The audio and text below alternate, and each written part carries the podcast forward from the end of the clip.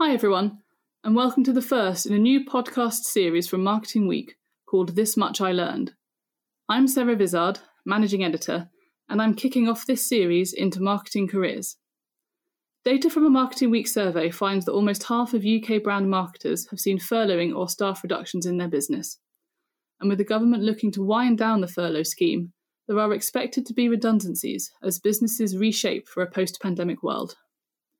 With this in mind, Many marketers may find themselves having been made redundant or on a different career path to the one they imagined even a few months ago. And so in this series, we'll be speaking to people in the marketing industries whose career have taken a different path, whether because of sabbaticals, redundancies, or new or different opportunities coming along. Our guest on this first episode is Sarah Ellis.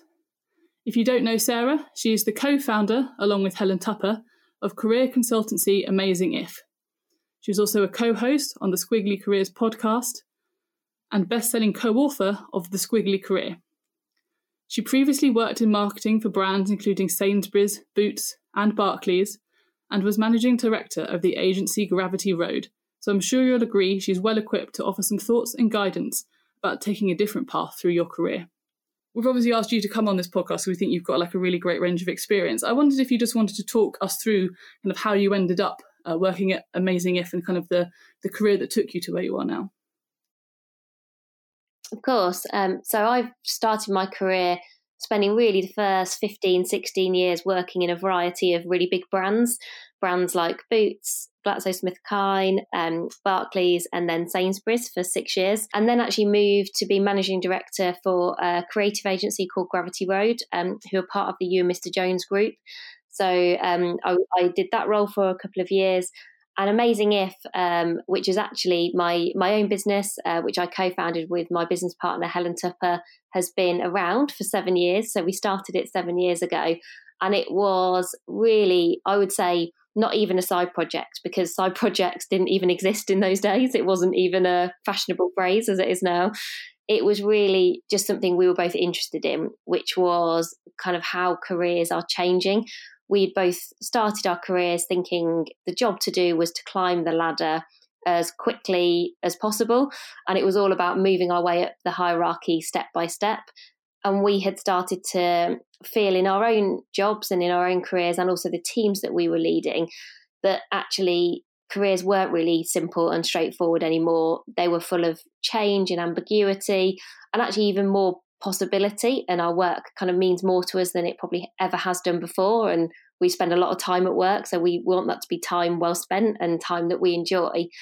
And we started to recognize that you know everyone's view of a successful career was becoming much more personalized it was uh, you know people who were kind of successful in inverted commas weren't necessarily the people getting to just the top of the ladder. They were people who were doing work that they were really passionate about, that they were enjoying, they were finding really fulfilling. And we really we were really interested in how could we help people to do that, to enjoy the work that they did in a very kind of practical um, and useful way. It was really an idea, not a business, um, and we kept doing that alongside our day jobs for for a long period of time. And then finally, um, about a year ago or so now, both Helen and I decided that we were going to give it a go. So we've left corporate life, which we both enjoyed, um, and certainly it wasn't something that we were trying to escape. And we've gone from companies of you know a couple of hundred thousand people to a company of two. So my my working reality now is is very different to what it has been for the majority of my career. You obviously left Gravity Road three or four months ago. I mean, would you have done that if you'd known what was coming with coronavirus? Yeah, I think I would. Um, I've spent a lot of time uh, thinking about my values. So the things that really motivate and drive me um, and my strengths. So where I'm particularly useful, where I add the most value. And I think I'd started to see that within Amazing If, within the, the business that I'd started to run kind of on the side over the last couple of years, that it felt like the right time for me to almost to kind of take the next experiment, I guess, and to kind of explore the next possibility. Um, I don't think now any of us have just just kind of one career. I think we all have multiple careers, multiple futures. Um, and we never know exactly what's going to happen in the future. We kind of we can't predict the future. Um, and actually, it felt like a really big deal for me, kind of leaving behind you know, uh, whether it's kind of big corporate jobs or leaving behind kind of the marketing world, because it's the world that I knew and I, I got all my, a lot of my connections and you feel obviously safe and secure. The more you feels familiar, the kind of better you feel, I guess. So, particularly at the moment, with the level of uh, unpredictability and uncertainty, there's a good argument for kind of sticking with that, what feels kind of the most safe and most familiar. But equally, I think it's when we do things where we get to use our strengths and live our values, which is when we feel at our most kind of stretched and when we really enjoy the work that we do. And so I'm not saying it's not scary running your own business in the midst of um, a crisis because it absolutely is. And, um, you know, there's been days where I've certainly felt, I think, more anxious and stressed than I, I think I ever have in any in any of the job that I've done. But equally, um, I wouldn't change it. And I'm incredibly thankful, I think, to be running the, our business with someone else. I think having a business partner makes a massive difference because it's true the kind of cliche of running your own business the highs are higher the lows are lower and particularly at the moment where you're trying to navigate so many unknowns and you're trying to figure out what does it mean for your business I think doing that by yourself um, would be really intimidating. Have you seen a change in the sorts of things that people are coming to talk to you guys about at the moment? Well, we talk about this thing called the squiggly career. So, you know, the fact that, as I sort of mentioned, that careers are less kind of linear and straightforward, and that now um, it's all about exploring possibilities, experimenting, using your strengths, living your values. And I think that has remained relevant, which is really good for us. And I think organizations and brands still want to invest in their people and kind of support people through their career development. More specifically, there are a couple of topics that I think are, are probably even more relevant than they were previously. One which I find I find more reassuring, but this one in particular is that um, every organisation, certainly we spoke to, were really thinking about um, how they could support all of their people with their mental health. So it's it was Mental Health Awareness Week a couple of weeks ago, and and it's not just about that week, but actually people kind of thinking, you know, we know that this is a really tough time, so what do we need to put in place? How do we help people kind of cope with this new reality that no one had anticipated or expected? It's obviously different for everyone, but and, and you're really trying to give that support. So that's not an area that we specialize in, but it's um, something that I'm kind of personally really passionate about. I qualified as a mental health first aider a couple of years ago. And so that that was just been we've been hearing that from organizations and that makes me feel hopeful that mental health, which I think was already a conversation in the boardroom, um, is now a kind of must do rather than, than a nice to do, which is great. I think the other area that um, is particularly relevant to the work that we do is around confidence. And I, you know, when times are tough and when there's lots of things outside of your control, I think people's it's easier to kind of shake people's confidence. And how do you help people to build their resilience? How do you invest in people's um, adaptability? I do think those two things, resilience and adaptability, um, are going to become, you know, they're going to be in every job spec, I suspect, in the next um, 12 to 18 months. And um, it's interesting that you talk about confidence there, because obviously one of the things that I imagine a lot of people in, in the marketing industry and, and beyond, of course, will be struggling with at the moment is there's lots of people on furlough. There's lots of um, concerns about, you know, what jobs will come back again. There's likely to be kind of redundancies as things move forward and businesses sort of readjust their priorities. And obviously that's a big shock for people who, you know, had sort of career ideas planned out and thought where they were going in their next job. I mean, if if people listening are one of those who are unsure about whether their job is going to survive or if they've maybe already been made redundant, I mean, how how can what do you think people can do to help themselves to not just see it as just a, something awful that's happened to them? How can they, I guess, not turn it into an opportunity, but how can they, guess, you know, make the most of it?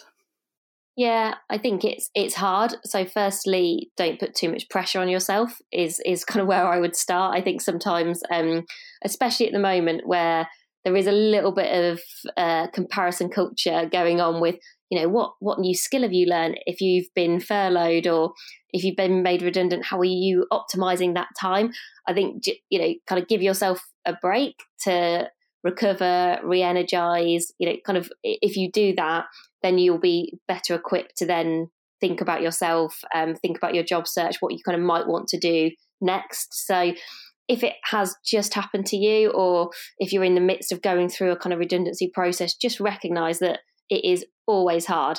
Um, I've been through so many kind of restructures, redundancies in in pretty much every organisation I've been in, and uh, I think I got better at navigating them, but they never become easy. They never become something you particularly enjoy. I think you just get more used to, oh, okay, how do I make this kind of work for me? And how do I do this in a way where I can be as positive and as optimistic as possible? So I think that's the kind of first thing. And that's really a kind of mindset point. The second thing, a more practical point I'd encourage everyone to think about is, you know, people will hire you for your strengths. So if you do have time and you want to think about, um, you know, how am I going to spend that time to invest in myself? I would always start with, can you make your strengths even stronger? Um, I always recommend spend 80% of your time making your strengths stronger, 20% of your time mitigating weaknesses so they don't get in the way of doing things that you really want to do. And so, you know, if you've got a couple of strengths that that you can then spend some time, you know, in terms of maybe you find new ways to use them, um, new opportunities to kind of apply those strengths, that's definitely always a really kind of useful and quite a practical way of, of using your time.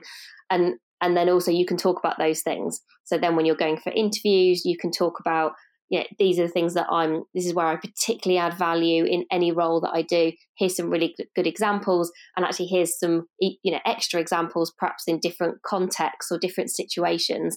I think if you can show that your strengths show up and stand out, in as many different situations as possible, that's always kind of really useful because you're also showing that you have got that adaptability that we talked about earlier.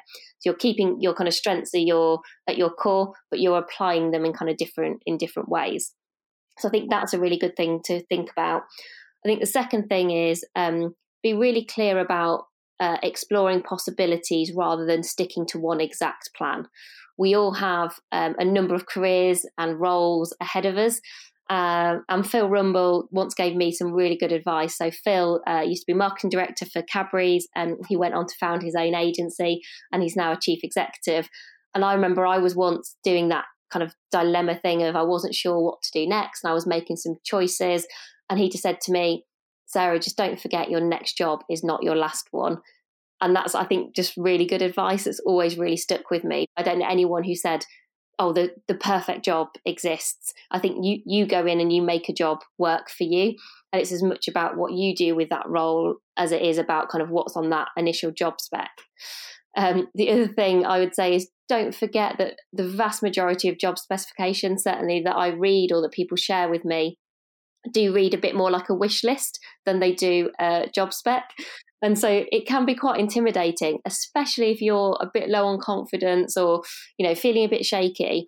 And then you read a job spec and you just think, I mean, who is this person? who has got every single skill under the sun and you know is brilliant at everything they can see the big picture and they're incredible at attention to detail so just be pragmatic and and have that perspective of okay this is probably um, you know an organization or an individual has written down all the things that they would ideally look for. And and there is no ideal job and but there's also no ideal perfect person. And so if you're looking at a role and thinking okay well i feel confident in 60% 70% of this and i'm really passionate about the brand or the organization or the industry that it's in it's always worth applying if somebody, I imagine there's quite a few people in roles at the moment who were maybe thinking about leaving or were thinking they were about to get promoted, and lots of these sorts of moves have been put on hold, and you may be feeling a bit like you're stuck in the job that you've got at the moment because there's not as many opportunities opening up. I mean, how would you sort of suggest that people address that? I guess finding growth within a role where maybe they feel that they were wanting to leave or had kind of got as much as they could out of it. Yeah, I think quite a few people will be feeling like that right now, um, and this this idea of feeling a, a, bit stuck, at least stuck in the short term. And firstly, I think that that is a that is a reality for some for some people right now. You'd be thinking, oh, I was just about to hopefully get promoted to another level, or perhaps I was going to go and explore something new, but but I sort of don't feel like now is is the right time. The first thing is if you can do any job crafting. So by job crafting, that's looking at your day job and working out what opportunities for growth you can find, that's always a good place to start. even better if you can do that with your manager because most job crafting is not just uh, doesn't just impact you it also impacts the people around you so if you're thinking you'd like to take on more accountability in a certain area or perhaps like to do a few things differently that will often have uh, consequences for kind of other people in your team so the sooner you start to think about that for yourself i think if you can identify the opportunities that you would like to explore and then have the conversation with your manager and do it in a very explorative way. It's not about kind of dictating, well, I want my job to change um, in these three ways, and it's kind of that or nothing. It's much more about involving your manager and potentially even your peers kind of in that process because it might be that you even know that one of your colleagues would like to spend a bit of more of their time doing a bit of your job and you'd perhaps quite like to do a little bit of their job and so i think just thinking quite creatively about your current role and responsibilities and how that fits within your team is definitely the place to start. The second thing that I would do is think about okay, if there's not necessarily the opportunities in your role today, what other opportunities might there be in your organization or your industry? Um, so this is almost kind of you can imagine this is sort of the ripple effect of start with kind of the day job and then kind of move outwards in terms of um, you know, in terms of your thinking. So, is there something within your organization that you could volunteer for or projects that you could get involved in? And if not, is there something in your industry? You know, perhaps this is the time to think about, you know, what networks you might want to be part of, how you could contribute to those. Again, talking about can you use your strengths in a in a new or a different way, and that can give you growth in a new way. If it's kind of outside of your industry, are there charities? Are there side projects? Are there hobbies? Are there passions that you could explore and dedicate a bit more time to that actually would really help you to stay motivated, keep learning, keep growing while you might kind of need to stay in your day job as it is today? And I think if you're going to do that, if you can set yourself some goals and really think about, well, what does success look like? Because it's so easy for us to all be really busy and you might think, oh, I'd really like to do this um, side project or more of a personal project, but you, it's you know you never quite find the time or you never quite get around to it.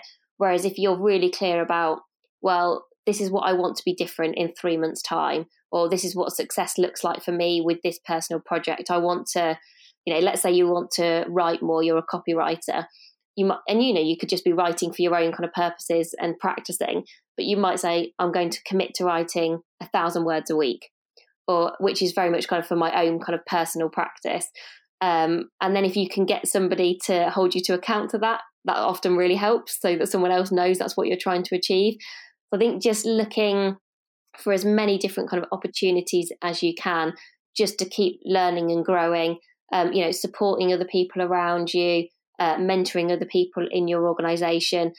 And and it is often helpful to remind ourselves and remember that most of us are going to be working on average now um, for 47 years. And so if it does mean we need to stay still as such for six months nine months honestly within the scheme of things that that will be okay because there will be lots of time to explore other possibilities i hope you enjoyed that conversation with sarah I particularly like the insight of not being worried about standing still for six months when we've got a 47 year career ahead of us, even if that is a slightly scary thought. If you'd like to find out more about Sarah and her work, you should follow Amazing If on Instagram or grab a copy of the Squiggly Career Book. Her weekly podcast with Helen Tupper is also well worth a listen and has just been nominated for Best Business Podcast at the British Podcast Awards. We'll be back next week with the next episode of This Much I Learned, when Charlotte Rogers will be talking with former Airbnb Global Marketing Director Alex Dimiziani. You can find all our podcasts on Apple, SoundCloud, and Spotify. Thanks for listening, and see you next time.